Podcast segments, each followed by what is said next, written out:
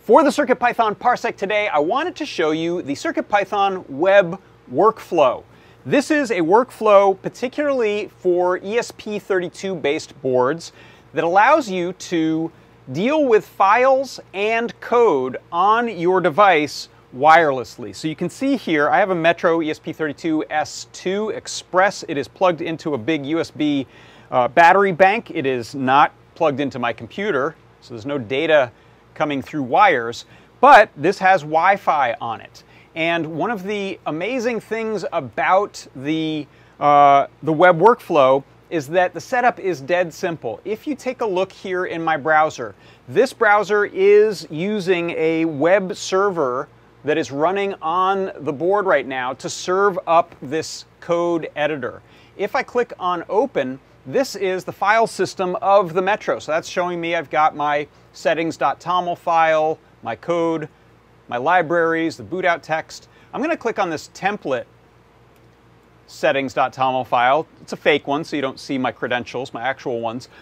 But all you need to do to make the web workflow work is have a settings.toml file on the board with your Wi-Fi router, SSID, and password filled in.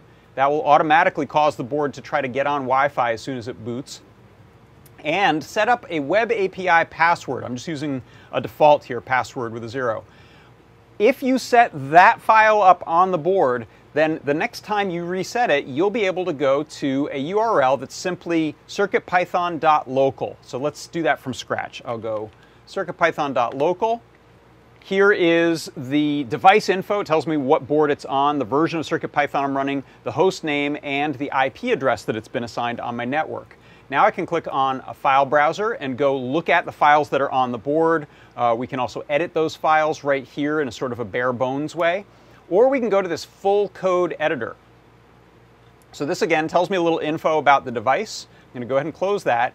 And now I can do things like open up the code.py file.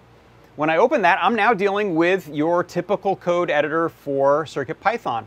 This is just bringing in a NeoPixel library, and you can see here when I adjust the color, I can save that code, and I'm just hitting Command S on my keyboard, and now I've changed the color to blue. I can go ahead and comment that code out and do something a little more interesting here. So now I'm going to save that file. It is going to restart the board, and now we're doing a little rainbow color display of the NeoPixel on the board. You can also check out the serial editor if you have serial output and get right to the REPL directly over Wi-Fi. So you can imagine this is really useful for projects where it's not easy to access the board. You've got it hooked up to power. Maybe it's a solar thing. You don't have an easy way to get a USB cable and a laptop into it. As long as you are within Wi-Fi striking distance, you'll be able to log in with the web workflow and code your CircuitPython right on the board, no wires involved. And that is an introduction to the web workflow in CircuitPython. And that is your CircuitPython Parsec.